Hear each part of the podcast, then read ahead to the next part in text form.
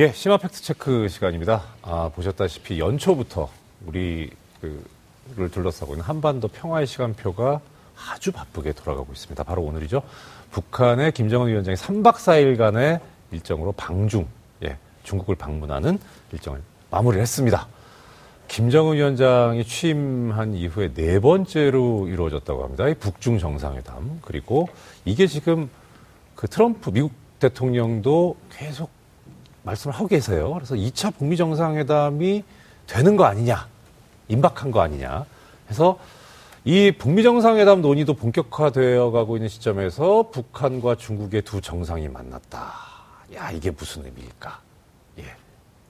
들어봐야 할 것 같습니다. 알아봐야 할 것 같습니다. 그래서 오늘 심화 팩트 체크 시간에서는 이번 김정은 위원장의 중국 방문, 이 중국 방문이 2019년 한반도 평화 프로세스의 가동을 알리는 신호탄이 될 수 있을 것인가? 그랬으면 좋겠는데 전망해 보고자 합니다. 올해 북격 시대에는 작년부터 좋은 말씀 듣고 있습니다만은 이분께서 더 활약을 해 주시지 않을까 예 생각을 하고 있습니다. 뭐 일부에서도 말씀드렸습니다만 조한범 통일연구원 선임 연구위원께서 이 늦은 시간에 또 나와주셨습니다. 감사합니다. 예, 안녕하세요. 자, 김정은 위원장이 중국 갈 예. 거다 예. 예견하셨습니다. 아, 제가 그랬나요? 어, 선택적 기억 장애. 아니 뭐 하여튼 자 지금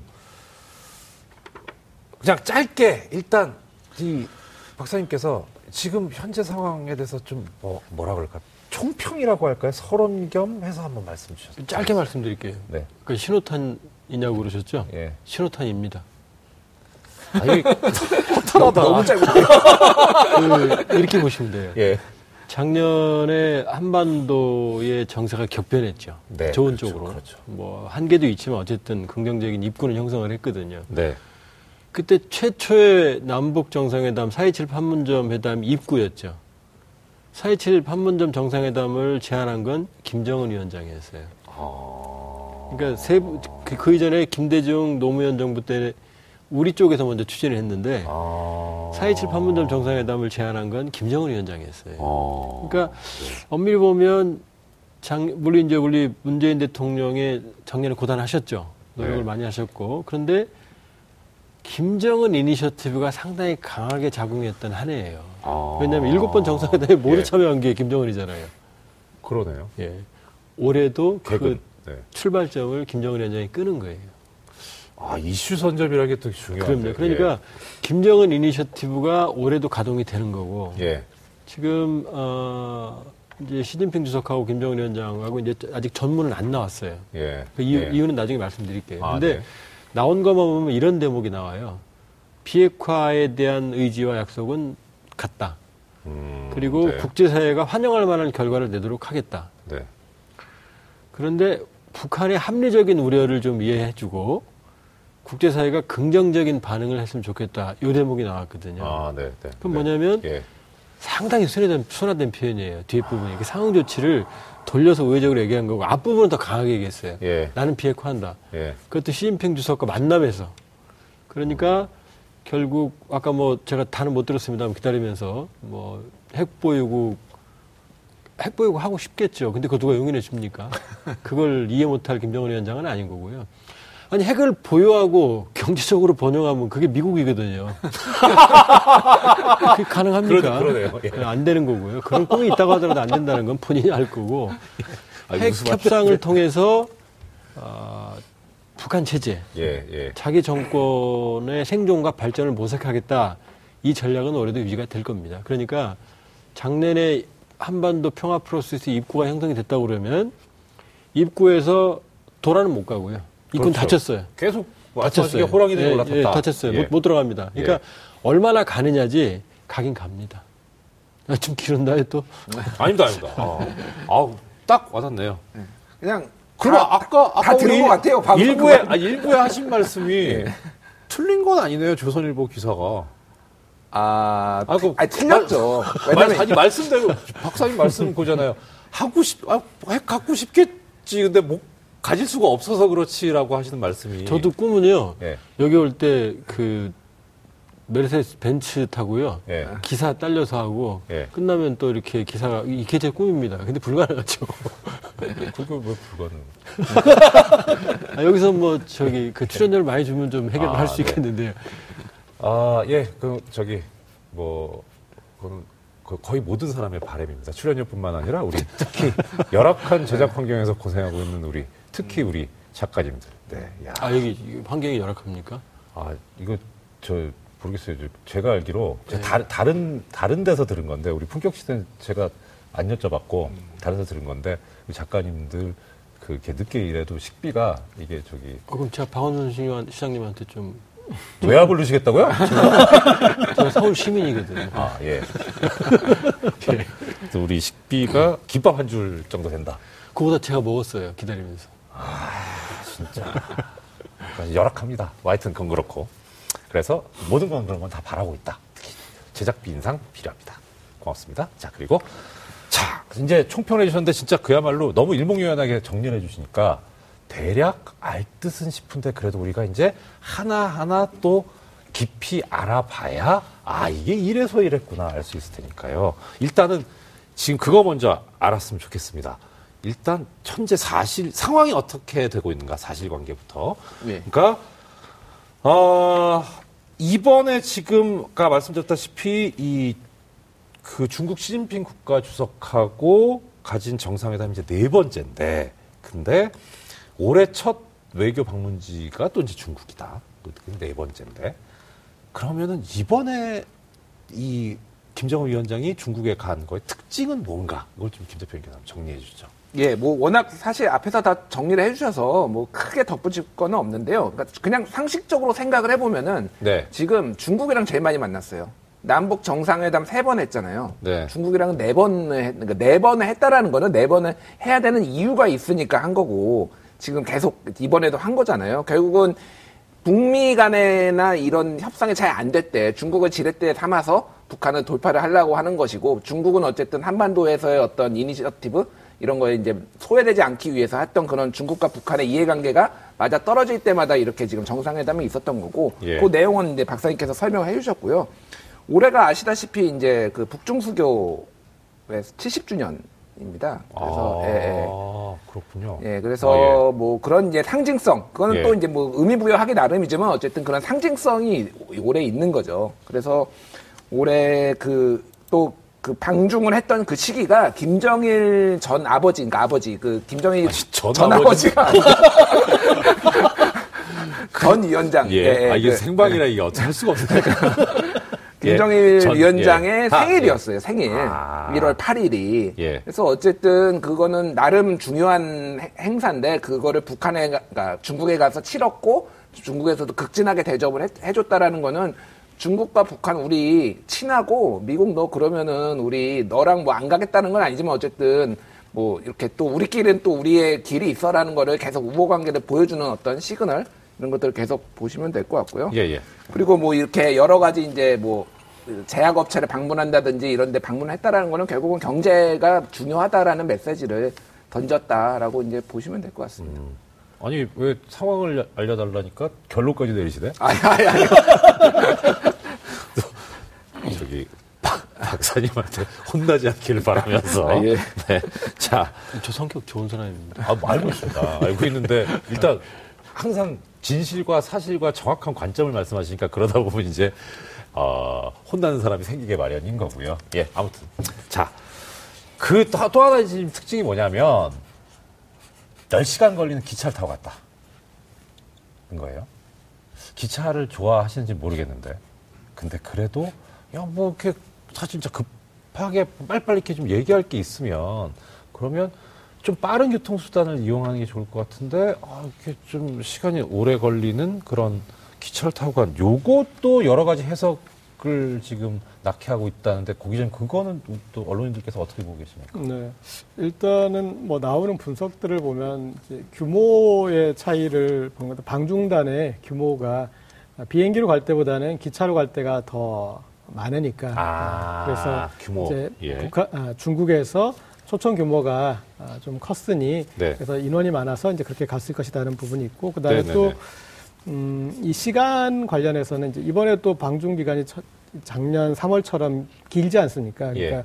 오고 가는 시간이 좀 이제 이렇게 잡혀도 좀 그런 부분이 있고 그리고 그 아, 가는 시간 동안 이제 그런 방중에 대한 부분들이 이렇게 좀 노출이 되고 더 알려져서 어, 이 부분이 좀 더 더 이슈화 될 것이다. 그래서 노리, 그걸 노렸다라는 이제 그런 분석들도 음. 네네. 있고 그리고 어, 기차에 대해서 어, 김일성 전 주석이 좀 의미부여를 했던 부분이 있어서 어, 이제 70주년이니까 아, 그 70주년, 70년 전에 이 조중 그 우호 당사자는 김일성 전 주석이었지 않습니까? 그래서 그걸 좀 환기할 겸 이제 그래서 뭐 어, 그런 기차로 갔다 뭐 이런, 이런 저런 분석들인데 그 속마음은 저보다는 우리 조한무 박사님이 더 잘할 것 같습니다. 예, 그러니까 박사님 그걸 그러면 여- 이렇게 여쭤볼게요. 그러니까 지금 조금 전에 고기자님도 말씀하셨는데 이렇게 기차를 타고 가면 동선이 보이니까 알려지지 않겠느냐. 그것과 관련해서 북한 언론에서 사실 옛날에는 야 이게 뭔가 기차 긴 게 이렇게 한번 갔는데 이게 예, 통상적인 게 아니야. 이러면 누군가 고위층이 간 거 아니야? 누가 간 거야? 막 이러면서 추측하기 바빴었는데 이번에 아예 그냥 조선중앙통신에서 김정은 위원장이 북경에 도착하기 전에 바로 아이고 가셨다 이랬거든요. 이거 옛날 거고 다른 거 아닙니까? 그거가 다르죠. 그러니까 예. 지금 이제 아까 노출이 많이 됐다. 예. 그하고 비슷한 말씀인데요. 이번에 4차 방중은 예, 예. 일종의 과시형이에요. 그러니까 드러내 보이는 거죠. 네. 제가 어, 제 소련에서 유학을 할 때 저도 밤차를 타봤습니다. 하룻밤 자는 거죠. 워낙 거긴 기니까. 그, 그 박사님 말씀하셨는데 이 소련 이게 요새는 없는 나라긴 한데 그때 아니 아, 그때 예. 그때 예, 소련이었으니까. 예. 그렇죠? 러시아죠. 예. 근데 하룻밤 자면은요, 네. 무지하게 피곤해요, 기차 안에서. 근데 지금 이- 기차 안에서 이틀 밤 잤거든요. 어, 이게 도대체 왜 저러지 하- 할 정도로. 예. 그러니까 아버지인 김정일 위원장은 확실히 비행기를 무서워했어요. 예, 예, 예, 예. 60년대 이후로는 타본 적이 없어요. 아. 그건 이해를 합니다. 예. 그러니까 뭐 그렇게 그냥 뭐 아주 어렵게 기차를 타고 갔는데 네. 김정은 위원장은 비행기 잘 타는 사람이거든요. 그러면은 비행기를 타고 가는 게 제일 낫죠. 만약 그렇죠. 실무적인 협상을 예, 보면은. 예. 그리고 이번에 4차 방중의 내막을 들여다보면 일정이 없어요, 거의. 도착해가지고 조호대에서 쉬었다가 예. 오후 4시 반에 인민대회장 가서 1시간 딱 회의하고 4시간 동안 밥 먹었어요. 그리고 가서 자고 다음날 아침에 약국, 약국이 아니라 참 그, 약국이라니? 그, 약국이요? 그 우황청심환 만드는 아, 예. 뭐 다른 뭐 중국에서는 예, 예, 예. 첨단 기술도 아니에요. 예. 그냥 약공장 하나 들렸다가 또 밥 먹고 그냥 온 거거든요. 사실 그렇게 말씀하시니까 그러네요. 별로 한 게 없어요. 이게 예. 뭐냐면 보여주는 겁니다. 그러니까 기차를 타고 간다는 얘기는 결국 아버지 시대로 돌아갔다. 그러니까 김정일 위원장 최소한 예. 김정일 위원장 시기로 돌아갔고 그러니까 모든 동선을 다 공개했잖아요. 예. 그러니까는 이번에 확실한 건 뭐냐면 북중 관계가 완전히 회복됐고 더 나아가고 있다라는 걸 대내에 보여주는 게 최고의 목적이었다고 볼 수 있어요. 음, 아까 김 대표 말씀하신 대로 이 전통적인 우방으로서의 그 모양새를 진짜 보여주고 과시한다. 근데 내용은 지금 나온 그 커뮤니케 공동성명의 내용은 없어요. 네. 그냥 뭐 앞으로 잘한다. 우리는 뭐 상당히 많은 얘기를 했을 텐데 우리 아직 친하거든 뭐 이. 예, 그 정도만 나오, 나온 거죠. 그건 뭐냐면 결국 미국이라고 하는 미중 패권 경쟁, 미중 무역 전쟁의 시진핑 주석의 공동의 적 미국. 네. 그 다음에 지금 2차 북미 정상회담을 앞둔 김정은 위원장의 적 미국에 대한 공동 전선을 아, 형성한 건 확실합니다. 근데 네. 문제는 트럼프 대통령을 자극했을 때 둘 다 좋을 리가 없거든요. 그렇죠. 그러니까 그렇죠. 분명히 둘이 술집에 갔어요, 술 먹으러. 예. 누가 봐도 술 먹으러 갔어요. 근데 둘이 나와서 술 안 먹었다고 얘기하는 거죠, 지금. 그거 비슷한 상황입니다. 그러니까 미국은 최대한 자극하지 않으면서 뭐 속이든 숨길 게 필요하다. 그렇죠. 예. 그러니까는 굳이 미국을 자극하려고 하지 않지만 완전한 공동전선을 회복한 그런 방점을 찍은 어, 이 4차 방중이라고 볼 수 있습니다. 우- 우리가 우리가 되게 친하거든, 되게 친한데 그렇게 심하게 친하다고 보지 마. 그렇죠. 근데 또 심하다고 이렇게 얘기할 수도 없어요. 왜냐면 별로 증거가 안 남았기 때문에 심하다는 확실 이제 분명히 심하게 친한 것 같은데. 물증만 없는 거죠. 그러니까 그런 상황으로 봐야 돼요. 그러니까 아, 네. 지금 이 모든 얘기는 결국 어, 2차 북미 정상회담이 조만간 확정된 상태에서 갔다고 봐야겠죠. 거의 확정된 상태. 그러면요, 박사님, 근데 아까 이제 그 고기자님이 왜 기차냐? 그러니까 많다, 많이 갔다, 그러니까 대규모가 갔다, 그 대규모 초청했다, 이제 이 얘기를 하셨어요. 그것 중에 하나가 뭐냐면 지금 그럼 이제 누가 누가 갔냐를 이제 보면 되잖아요. 그게 이제 김정은 위원장 부인 이설주 여사가 갔다고 하고 김여정 제1부부장 당연히 가실 거고 거의 뭐 실과 바늘이니까. 그다음에 김영철, 리수용, 이용호 같은 이 북미 회담 협, 협상의 핵심 참모들 뿐만 아니라 또 경제, 군사 뭐 이쪽에 거의 진짜 아주 나쁘게 표현하면 저 기차가 만약에 사고가 나면 북한 이 최고 이다 진짜 큰일 난다 할 정도로 거기 한 차에 다 타고 가셨거든, 다 갔거든요. 이거 뭔 걸로 거예요? 어, 이제 과거에는요, 예. 확인은 안 됐지만, 어, 거의 이 팩트로 우리가 인정을 하는 게, 예. 김정일 위원장 때는 지금보다 더 많이 데리고 갔어요. 거의 북한의 핵심을 다 데리고 갔어요. 예. 근데 그 이유는 뭐냐면, 예. 쿠데타를 방지하기 위해서요. 그 쿠데타 할 만한 사람 다 태우고 가는 거죠. 근데 이번은 그런 경우 같지는 않아요. 이번은 그런 경우 같지는 않고 예. 지금 이제 특징을 보면 지금 북미 비핵화 협상의 컨트롤 타워는 김영철 당 부위원장이거든요. 예. 예. 그 다음에 당 안에서 대외를 담당하는 게 이제 리수용 부위원장이고, 네. 그 다음에 실제로 우리로 치면 외무장관이죠. 그 리용호 외무상. 예, 리용호 요 세 외무상. 사람이 예. 대미 협상 라인이거든요. 네. 근데 자세히 살펴보면 이 세 사람은 1차, 2차, 3차, 4차 방중 모두 갔어요. 어. 네번 다. 갔습니다. 예. 그리고 이번에 예. 노동신문 오늘자 일면 사진을 보면 네. 아, 김정은 위원장 쪽에 여섯 명이 앉아요. 하나는 통역이고 예. 하나는 김정은 위원장이고 예. 나머지 넷이 셋이 이제 아, 예, 김영철, 예. 리수영, 리용호입니다. 예. 근데 저쪽 그 시진핑 주석 쪽은 여덟 명이에요. 왕이 외교부장도 있고 하나 통역이면은 저쪽이 더 많아요. 네. 네, 네. 이쪽에 앉을 사람은 정확하게 북미 비핵화 협상 주체만 딱 앉은 거예요. 아. 그러니까 핵심은 많이 데리고 간것 같지만 예. 결국은 역시 북미 2차 정상회담 2019년 북미 비핵화 협상에 대한 큰 틀의 그림 밑그림을 그리기 위해서 갔다 이렇게 볼 수 있고요. 또 하나 여러 명이 갔지만 중요한 인물은 박태성 당 부위원장이에요. 잘 생소하시죠? 저는 익숙한 예. 이름은 아닙니다. 뭐냐면 이제 어, 정확한 명칭은 과학교육기술 담당 당 부위원장이에요. 어, 과학 그러니까 교육 교육 기술. 과학 기술 교육 과학 정확하게. 기술 교육? 예, 그러니까 예. 과학점 기술점 교육 세 가지가 들어가는 거거든요. 야, 그거를 하나로 뭉친다는 것도 쉽지 않은 일이에요. 예, 근데 이 사람이 어떤 인물이냐면 김정은 위원장이 지난해 5월에 2차 방중을 했을 때 5월 말에 대규모의 경제 사절단을 이끌고 다시 방중을 했어요. 김정은 위원장 없이. 그리고 시진핑 주석도 만났어요. 아. 만났고 그때 우리 언론은 주목을 안 했는데 뭐라고 말했냐면 아주 충격적인 말을 했는데 네네. 시 주석에게 중국의 경제 발전과 개혁 개방의 경험을 전수받으러 왔다 이렇게 말했어요. 이거 아무것도 아닌 것 같죠. 북한에서 개혁 개방이라는 표현을 쓰면 처형당합니다. 그렇죠. 금기어예요. 예. 근데 이걸 썼거든요. 공개적으로. 이 얘기는 김정은 위원장의 새로운 미래 비전, 그러니까 첨단 북한의 미래 비전, ICT의 비전을 이 박태성이 담당하고 있어요. 그러니까 김정은 위원장의 경제 브레인이 이, 몇 명이 되는데 에, 그 중에 하나가 이제 미래 발전. 우리로 치면, 우리로 치면 이제 미래 비전을 담당하는 경제 브레인이 박태성입니다. 이 사람이 갔어요 이번에. 이번에.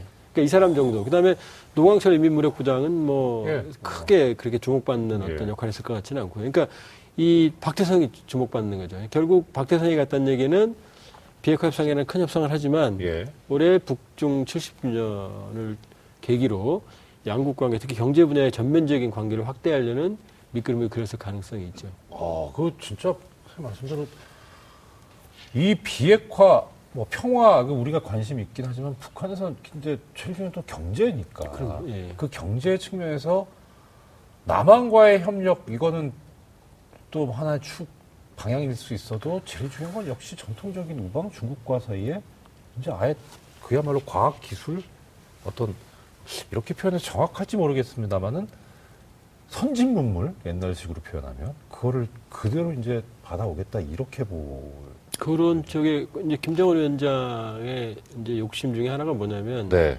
ICT예요.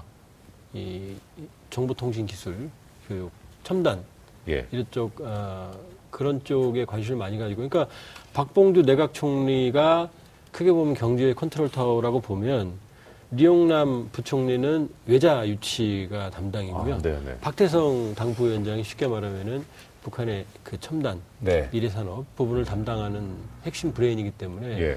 박태성 뭐 우리 언론은 별로 관심을 안 두는데 박태성 부위원장이 사실 실세입니다. 김정은 위원장 경제 브레인 중에. 어, 전혀 잘 뭐 귀에도 안 들어오고 신경도 안 썼는데 사실 진짜 숨은 실세가 따로.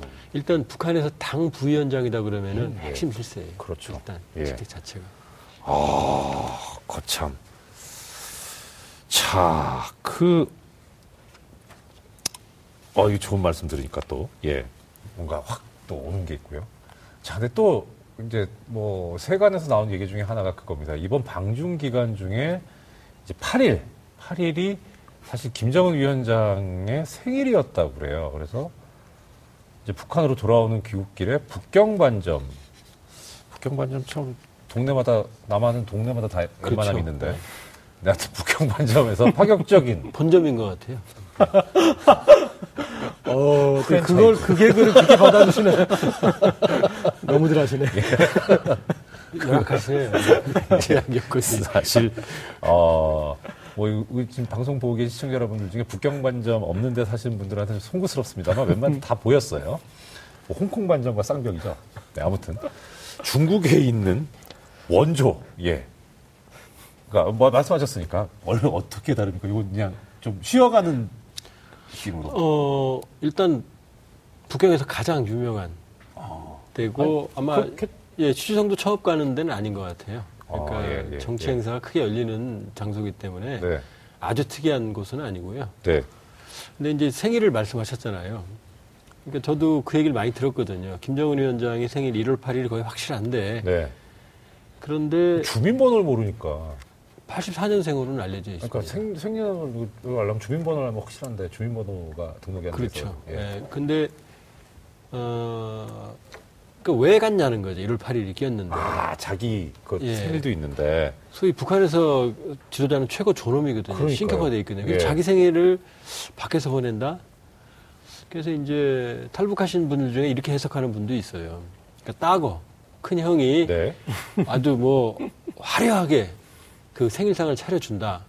이러한 것을 과시하러 갔다 이런 설도 있는데 아. 제가- 저는 이제 뭐 학자이기 때문에 그런 것보다는 일정이었던 것 같아요. 결국 북미 2차 정상회담 날짜는 거의 정해진 것 같고 예, 예, 예. 그렇다고 보면 아. 준비할 때 여러 가지 시간을 보면 이 시점에 갈 수밖에 없는 상황이었고 그렇다고 뭐 굳이 생일을 피해서 어, 갈, 갈 네. 거는 아니었다. 왜냐하면 김정은 위원장이 여러 가지로 좀 실용적인 면도 있거든요. 예, 예, 예, 예. 본다 그러면 뭐 굳이 생일상 얻어먹으러 갈 사람 같지는 않고요. 그, 그 보면 아마 지금 김정은 위원장이 가지고 있는 시간표상, 음, 역산에 보면. 예, 시간표 네. 일정이 작동을 한 것 같습니다. 아. 그리고 이제 그 베이징 그 북경반점 같은 경우를 보면은 이제 조어대에서 나와서 그 동인당이라고 그러죠. 그, 예, 아까 그뭐 약공장 약국. 이름이 예. 약국이 중국 분들 약방이라고 해야 싫어하겠네요. 예.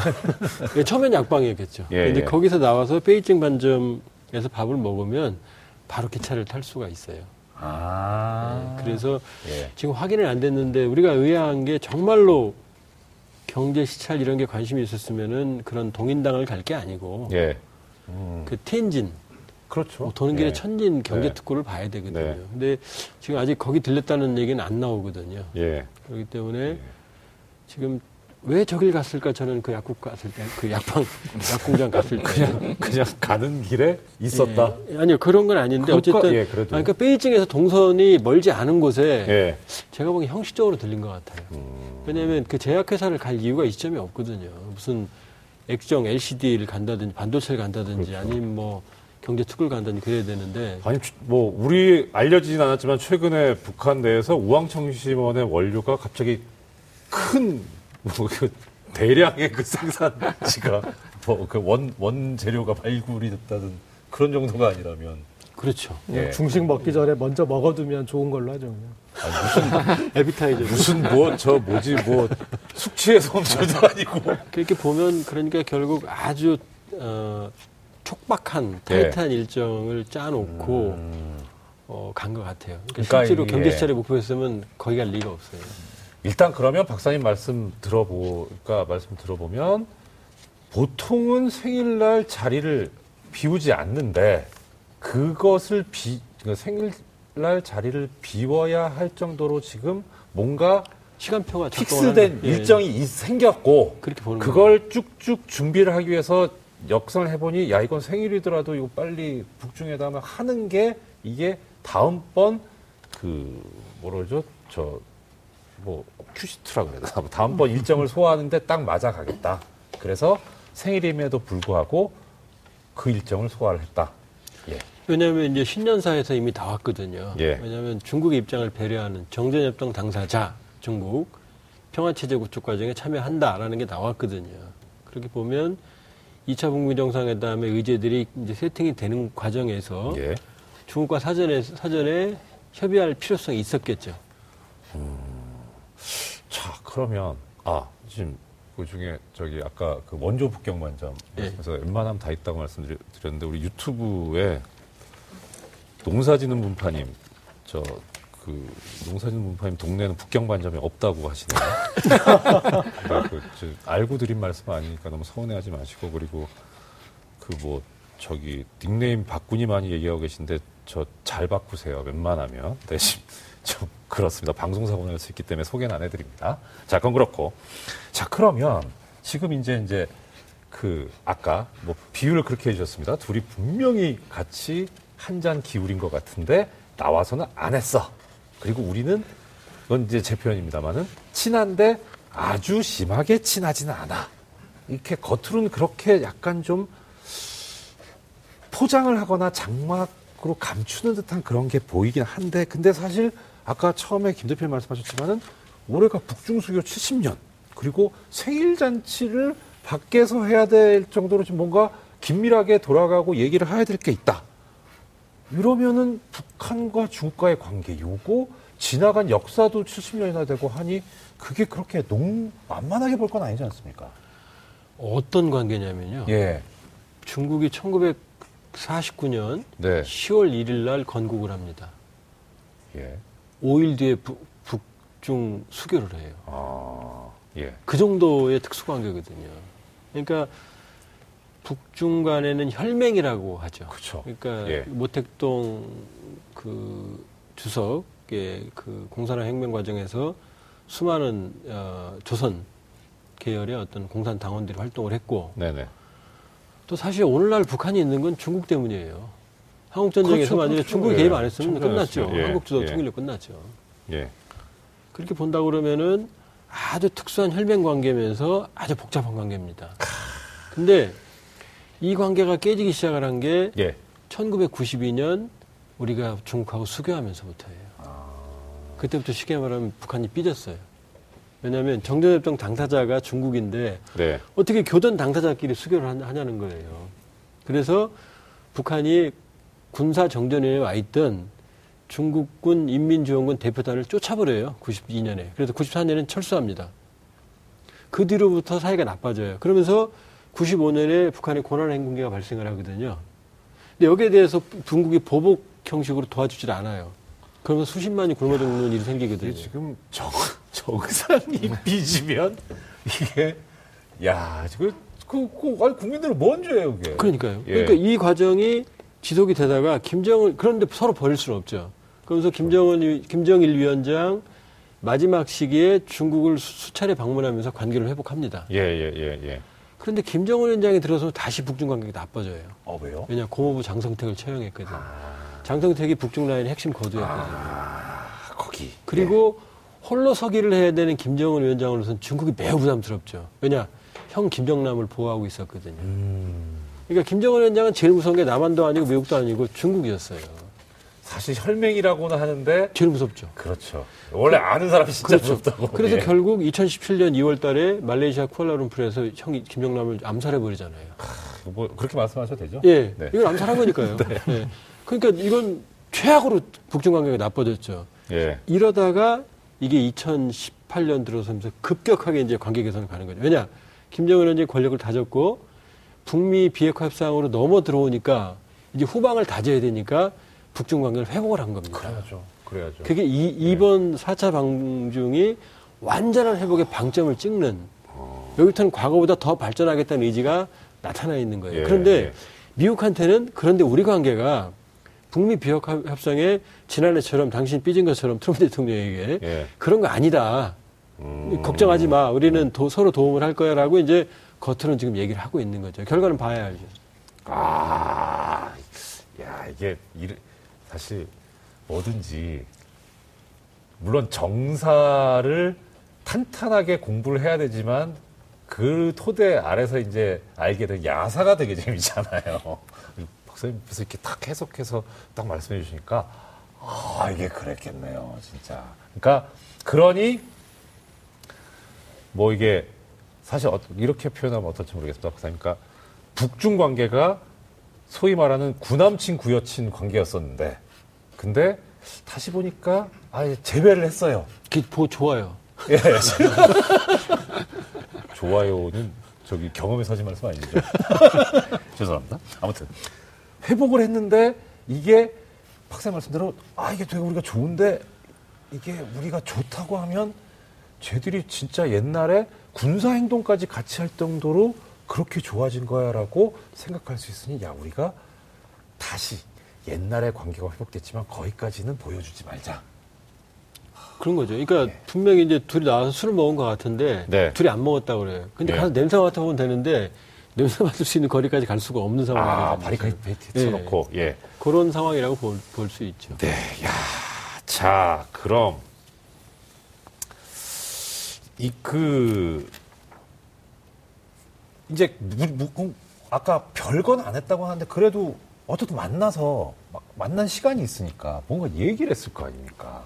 근데 사실 그게 뭐 보통 정상회담을 하면 양 정상이 뭐 합의 합의문이라든가 뭐 성명서라든가 아니면 공동으로 기자회견을 한다든가 그렇게 해서 아 이런 얘기들을 나눴고 이렇게 의견이 일치가 됐구나라고 이해를 할 수 있는데 근데 지금 아까 박사님께서 처음에 이제 말씀하셨을 때 이런 게 나와 나오긴 했다라고 하는데 그거 갖고 무슨 얘기를 했을까 짐작하기가 그렇게 쉽지는 않거든요. 게다가 지금 일본 언론에서 나온 거라고 하는데 그게 뭐라 그러냐면 김정은 위원장이 지금 친서를 보냈고 거기에 트럼프 미국 대통령이 답장을 하고 그러고 나서 그걸 받고 중국으로 갔다. 그러니까 미국 메시지까지 들고 갔을 거 아니냐. 뭐 하여튼 이런 여러 가지 것들이 있을 것 같은데 어떤 얘기를 했는지 우리가 뭘 보고 어, 그걸 짐작을 알수 있을까요? 그러니까 지금 공동 선언문이 안 나왔잖아요. 네 네 네. 지금까지 남북 정상회담, 북미 정상회담 예. 다 공개됐잖아요. 예, 예, 예. 그러니까 안 나온 게 답이죠. 그러니까는 공개할 수 없는 내용들이 들어 있는 거죠. 오늘 노동신문도 내용만 부분적으로만 나오거든요. 예. 근데 그 내용들은 미국에게 자극적이질 않아요. 그러니까, 그러니까 그러니까요. 올해 예. 북중 수교 70년이다. 예. 아주 뭐 구구절절히 뭐 잘해보자. 뭐 선대부터 시작해서 뭐 아주 뭐 아주 그 거의 감성적인 표현까지 써가면서 양국 관계를 강조하는 부분들이 나오고 아까도 말씀드렸지만 핵 부분에 대해서는 우리는 비핵화의 기존의 입장을 견지한다. 그리고 세계가 환영할 만한 결과를 내게 노력하겠다. 예. 그런데 예. 그런데 유관국이라는 표현을 썼지만 유관국들도 북한의 합리적 우려를 이해하고 그러니까 자기 입장 이해해달라는 거죠. 예. 그다음에 긍정적인 반응을 보여달라 이렇게 나와요. 예. 이거 굉장히 순화시킨 거죠. 그렇죠. 예. 뭐 당연히 상황 조치를 하다 보면 이게 아니에요 대국제. 근데 앞부분이 더 강하죠. 나는 그렇죠. 비핵화한다는 부분이. 예, 예. 그러니까 굉장히 톤을 다운시킨 거죠. 예. 그러니까 미국이 원하는 형태의 답을 해줬는데 해줬고. 근데 사실 북중 관계를 아주 강화했다는 징후는 여러 가지가 보이거든요. 예. 어디서 보냐? 네네네. 시진핑 주석의 김정은 위원장의 방북 요청을 수락했다. 요 다음이 중요해요. 그리고 구체적인 계획을 통보하였다. 이렇게 나옵니다. 아, 그, 이 일정이거든요. 계획이 뭔지까지는 모르지만 계획까지는 다 지금 얘기가 예, 됐다. 그, 그, 이 노동신문에 나온 표현이에요. 이게 뭐냐면 그냥 말로 한 게 아니라 오래 온다는 얘기죠. 계획까지, 일정까지. 예. 그 얘기는 북중 관계는 완전히 강화하는 쪽으로 간다. 그러나 작년에 북중 관계가 좋아지면서 트럼프 대통령이 좀 여러 가지로 불만을 표시, 표시한 적이 있었죠. 그러니까 그건 아니다라고 말을 하는 거예요, 지금. 신, 트럼프 대통령이 우려할 만한 상황으로 가지는 않는다라고 일단 말을 했는데 결과는 모르죠. 그렇죠. 예. 사실 뭐 이, 이걸 예로 들어서 어떨지 모르겠습니다만 사실 지금 이제 결과적으로 놓고 보면 김정은 위원장이 그 남한에 오는 것도 사실 작년만 해도 뭐 너무 당연시되는 그런 분위기였었는데 지금 결과적으로 안 됐잖아요. 그러니까 또 그것도 돼봐야 알긴 하겠지만 그래도 일단은 의미를 둘 수 있는 거는 구체적인 계획을 통보했다, 줬다까지 한 걸 보면 지금 다 얘기는 끝났고 그 다음에 근데 문제는 박사님 말씀대로 그 내용이 계획이 뭔지까지 밝힐 수는 없는. 그러니까 2차 북미 정상회담, 예, 그 다음에 서울 답방, 네, 시진핑 주석 방북까지는 계획이 대략적으로 잡혀 있다고 봐야겠죠. 예, 예. 자 그러면 이렇게 이제 자 이 그 옛날에 옛날에 별로 사이가 안 좋았던 서로 삐져가지고 지냈던 사람들이 같이 이제 약주도 한 잔 했어요. 그러면서 이제 아, 이렇게 술 냄새에 못 맞게 이렇게 지금 거리도 두고 있어요. 어떻든 그러면 어느 정도까지 친밀해졌는지는 우리가 명확하게 재단할 수 없어도 둘이 친해진 거는 맞다. 그러면 이게 이제 앞으로 그러면 어떤 영향을 주는 겁니까? 일단은 현재까지는 긍정적입니다. 네, 왜냐하면 김정은 위원장이 방중을 했다는 얘기는 2차 북미 정상회담을 한다는 얘기입니다. 그렇죠. 확실하게. 예, 예, 그러니까 예, 예. 모멘텀은 이어갑니다. 예. 이어가는데 그 다음에 아까도 말씀드렸지만 비핵화에 대한 의지를 확인했고 국제사회가 환영할 만한 결과를 도출하게 노력하겠다는 얘기는 추가적인 양보를 하겠다는 얘기예요. 예, 예. 저는 그렇게 읽습니다. 네. 그러니까 모종의 추가적인 조치를 2차 북미 정상에서 취할 거다라는 예. 쪽으로까지는 간 것 같아요. 근데 그게 그게 미국의 눈높이에 맞느냐 안 맞느냐는 둘째 문제고 그렇기 때문에 현재까지는 긍정적이라고 볼 수 있어요. 그러니까 예. 이거 자체가 뭐 미국의 강공에 대해서 북중이 관계를 강화해서 공동 대응해서 싸운다 이 그림이 아니고 일단 추가적인 2차 북미 정상회담으로 모멘텀을 이어가고 협상도 할 겁니다. 여기에 대한 대응 차원이라고 보면 됩니다. 현 단계까지는 긍정적이라고 볼 수 있어요. 현 단계까지는 긍정적이다. 그래요. 그러면 자 그러면 이렇게 그러면 한번 여쭤볼게요, 박사님. 그러니까 지금 어, 옆 지금까지 구도가 그러니까 제가 알고 있, 고 이제 저 파악하기로는 작년까지는 북한과 미국 그 지금도 눈앞에 지금 나와 있는 게 북미 2차 정상회담인데 여기에 지금 우리 남한 문재인 대통령께서 이제 중재하는 그런 그림이었지 않습니까? 그런데 지금 북한이 중국하고 이제 친해져요. 예. 그럼 중국이 어떤 역할을 할 것인가? 그 부분이 있을 것이고 이 그림에서 미국은 그러면 또 어떻게 나올 것인가가 이제 있을 것 같은데 요건 이 두 개를 한번 좀 말씀. 일단 예. 이제 어, 중국의 관심은 한반도 문제도 있지만 네. 더큰 문제는 미중 패권, 미중 무역 예, 전쟁입니다. 지금 뭐 거의 되게 들리는 바에 너무 힘들어한다고. 아마 이제 협상은 나오겠지만 예. 그게 궁극적인 타결이 되게 어려워요. 그러니까 궁극적인 문제, 지적재산권 문제 예. 이건 뒤로 미루고 네. 지금 관세 문제에서 일부 추가적인 관세 부과 안 하거나 아니면 일부 낮추는 선에서 미국산 물품을 어느 정도 사주는 정도에서 아마 잠정적인 봉합이 될 거예요. 네, 네, 네. 그러니까 네. 이 패권 경쟁이 계속 될 거란 말이에요. 그런 상황에서 중국이 중국이 지금 힘에 겨운 어, 미국과의 패권 경쟁을 하고 있는데 북한 문제로 전선을 더 넓힐 여유가 없어요 지금. 그러니까 이 문제를 가지고 뭐 북한 문제로 뭐 중 미국과 싸운다 그런 것 같지는 않아요. 오히려 오히려 지난해 부에노스아이레스 미중 정상회담에서 예. 11월 30일이 그 전후죠. 예. 그때 트럼프 대통령이 시진핑 주석이 북한 문제 나하고 100% 협력하고 있다. 예. 이말 한 다음에 지금 4차 방중이 이루어졌거든요. 예, 예, 예. 그러니까 오히려 예. 오히려 시진핑 주석이 김정은 위원장에게 미국이 원하는 모종의 조치를 취할 필요성을 설득했을 가능성도 있어요. 음. 그러니까 지금 일부 전통적인 북중 관계로 자꾸 이제 의심의 눈으로 보는데 거꾸로 둘 수도 있어요. 그러니까 어느 정도 입장을, 그러니까 그러니까 비핵화에서 진전된 입장을 어느 정도 보여주고 진전을 예. 시킨 다음에 예. 중국의 목표는 북한의 핵보유가 아니라 한반도 평화체제 구축 과정에 자기가 개입하는 거예요. 예, 예, 예. 그러니까 예, 그러기 위해서는 비핵화는 일정 정도 진전돼야 되는 예, 거죠. 예. 그러니까 비핵화를 방해할 것 같지는 않아요. 그 문재인 대통령이 사실 작년에 너무 큰 짐을 지고 계신 거 아닌가라는 우려도 있었거든요. 그 짐을 중국이 좀 덜어준다 이렇게 이해해도 되나요? 아, 그건 좀 복잡합니다. 그럼, 왜냐하면 예.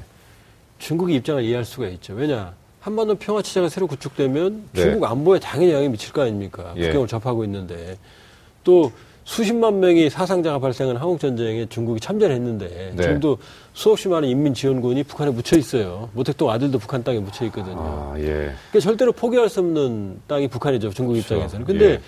여기에 평화체제 구축 과정에 중국이 손을 놓을 수가 없으니까 개입하려고 하죠. 이해합니다. 예, 예. 근데 문제는 한반도 평화체제는 한반도의 항구적인 평화가 달성이 되는 건데 예. 미국은 평화체제 구축 과정에서 미국의 안보적인 이익을 투영하려고 하고 중국은 중국의 안보적인 이익을 투영하려고 할 거거든요. 이게 또 충돌하죠. 이게 딜레마인 거죠. 그러니까 중국이 참여하는 건 충분히 이해할 수 있지만 네.